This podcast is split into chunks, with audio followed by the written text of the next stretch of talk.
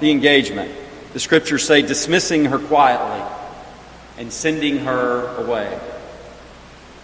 But Joseph is inconvenienced in this situation by his own sense of compassion and ethics. He knew that Mary's prospects for marriage would be very slim outside of him, and that she stood in real danger of forever being labeled as an adulteress. And he knew that Mary's child stood in real danger of never being allowed to fully participate in Jewish religious life as a result. Deuteronomy 23 2 states, No one of illegitimate birth shall enter the assembly of the Lord. None of his descendants, even to the tenth generation, shall enter the assembly of the Lord. Without Joseph, Mary and her unborn child would be ripe for the picking among those that seem to be there in every society, preying on the most vulnerable. Make no mistake, Mary and Jesus' future depended on Joseph's decision about how he would respond to a child that was not biologically his. What is a good man to do? I want to stop and draw a parallel for you today as it pertains to vulnerable and orphan children in Alabama. Whether we realize it or not, our state is making the decision to dismiss a large number of foster children quietly. Quite simply, Alabama's financial commitment to foster children has not kept pace with the need to serve these children. Consider that our leadership team visited a few years ago with our sister agency of the South Georgia Conference in Macon, Georgia. Consider that the state of Georgia reimburses their home at a rate of $108 per day per child. Meanwhile, the state of Alabama only reimburses our agency at a rate of $11.80 a day for these same children. This shifts the majority of the financial burden for caring for our children to our agency, which we are able to do, thanks be to God, with your help. So, what's the problem?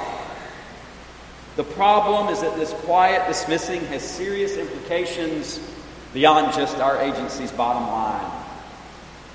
These days, there's a huge push from the federal government to economically discourage states from utilizing group homes like the ones that we offer and use foster families instead. We support foster care, we offer foster care. And while we agree that in the ideal situation, foster families should be the first option for placing children, there's a problem with the strategy. There aren't nearly enough foster homes for all of Alabama's foster children, which means that some children are at risk of being left in dangerous circumstances within their homes when they should be placed with agencies like ours, even if it is in a shelter or a group home.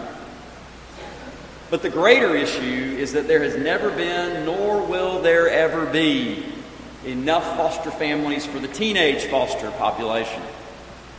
Rare and precious is the foster family that will take in a teenager. So if you're a teenager that has not been reunified with your family or adopted by another family, chances are a group home is your only other option.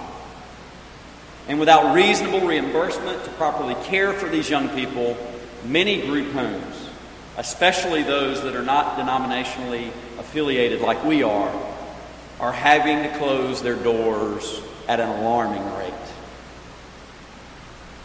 Where will these kids go? What's going to happen to them? We can't be sure, but I know this. The same forces of darkness that were waiting in the shadows for a pregnant teenage girl in first century Palestine are there waiting for them. Human traffickers, drug traffickers, and gangs. These kids are being dismissed quietly. But returning to the text, we find hope because we see that Joseph has a dream. An angel of the Lord appears and says, Joseph, son of David, Do not be afraid to take Mary home as your wife, for what is conceived in her is from the Holy Spirit. We all need to pay close attention to something that often gets overlooked in this familiar passage. The tendency is to focus on the details of how Jesus was conceived and miss something very important the angel is communicating. Notice how the angel addresses Joseph Joseph, son of David. That's vitally important. The angel is essentially saying, Joseph, remember who you are. Remember who you are. You're a descendant of David, a man after God's own heart, the descendant of a man with great courage who overcame much, loved much, was forgiven much. Remember Bathsheba and Uriah the Hittite? How would a descendant of David, the greatest king in Israel's history, respond to this situation? In my office in Montgomery, leather bound ledgers contain the names of the oldest recorded residents in our agent's history, agency's history. Dating back to September of 1890 when Charles Ebsworth Moore was the first orphan admitted to the Alabama Methodist Orphanage. And the first entry of one particular ledger dates back to October 17, 1907, when a 10 year old girl named Lucille came into our care. The record suggests that Lucille's family had moved from Austin, Texas to Limestone County in northern Alabama. Her mother had died, and her father, Benjamin, needing to work and without any extended family support to care for Lucille, placed her with us. He agreed to pay $5 per month for her care. The record indicates that he was reunited with Lucille almost a year later on October 8, 1908. Now, there are many details that we don't know about Lucille and Benjamin, but I love to think about their story for several reasons. I love imagining the reunion between Lucille and Benjamin a year later and the fulfillment of a promise made by a father to a daughter. It reminds me of God's promise to us in John 14, 3, when Christ said, If I go and prepare a place for you, I will come again and receive you to myself, that where I am, you may be also. Lucille and Benjamin remind all of us that we too have a great reunion in our future. But I love this story most of all because it reminds all of us of who we are. It makes me extremely proud to be numbered among the people called Methodists. Our Wesleyan heritage of sharing the love of Christ by meeting real social needs is abundantly clear in this story. When our country's great needs have overwhelmed society's capacity to deal with them, the United Methodist Church has always been there. Through our hospitals, through our universities, through our homes for the aging, through our United Methodist Children's Homes. The church has always been there using its powerful connection to punch holes in the world's darkness. Joseph, son of David. I'd like to think that Joseph went over and over those words in his mind in the days that followed his dream. I'd also like to think that perhaps, just perhaps, he thought back to a well known story in the first book of Samuel as he wrestled with his decision about Mary and her child. You see, as a descendant of David, Joseph would have been well versed in the story of David's anointing in 1 Samuel chapter 16. You remember that story. Samuel receives a word from the Lord to go to Bethlehem to anoint one of Jesse's sons as the new king. Jesse presents the oldest and most kingly looking of his sons first. Samuel was impressed with the appearance and the stature of Jesse's oldest. But the Lord rebuked Samuel. He says, Do not consider his appearance or his height, The Lord does not look at the things people look at.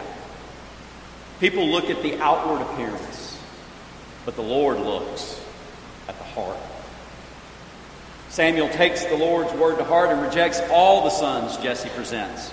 He even has to ask, Are these all the sons that you have? Only David was less, left, the youngest, the least of his brothers, not even initially considered as king material by his father. David is summoned from tending sheep in the fields. Samuel anoints him, and David becomes the greatest leader in Israel's history. What a great story.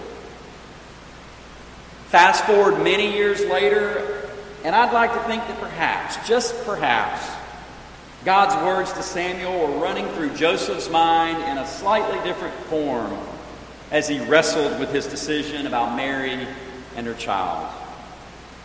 Joseph, son of David, do not consider the circumstances of his birth.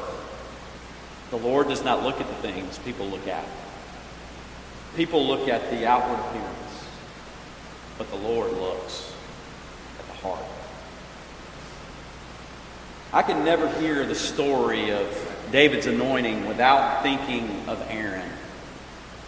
Aaron's story is the first story I heard when I came to our United Methodist Children's Home. Aaron lived in our Tuscaloosa group home for about four years.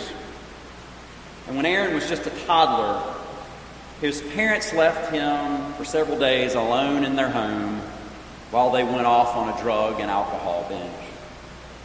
He was left at home with a dog, a very large and aggressive dog. Both Aaron and the dog grew hungry, and the dog attacked Aaron's sole diaper. And as a result of that incident, Aaron was left permanently disfigured. That was the first story I heard. And after hearing that story, my immediate internal response came in the form of some pretty difficult questions. Questions like How do you believe in the concept of a loving Heavenly Father that wants nothing but the best for you when your earthly father neglects you like that?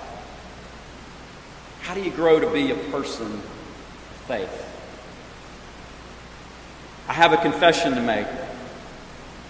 I tried unsuccessfully to answer those questions for many months through mere theological pondering. It was only when I saw the overwhelming generosity of our United Methodist churches through my first White Christmas campaign that I had my answer. And that answer is you you. People like you, or how a child like Aaron can come to believe in a loving Heavenly Father that loves him unconditionally. Through your gifts to the United Methodist Children's Home, people like you enable us to offer Christ to children like Aaron through a loving Christian home where they have hope. Joseph Son of David, remember who you are. And thanks be to God, Joseph does just that. He accepts responsibility for Jesus as his son, even though he had no legal obligation to do so. The Christmas miracle that God set in motion meets its first guardians through a couple willing to bear a shame and responsibility that really wasn't theirs to bear. And thanks be to God, their willingness to do so allows us to lay claim to the grace of our Lord Jesus Christ. The Christmas story means different things to different people. But at the most basic level, it teaches us what taking responsibility for vulnerable children can mean to the world. It teaches us that there is no other cause we can support that is more central to who we are as the church than caring for orphaned and vulnerable children.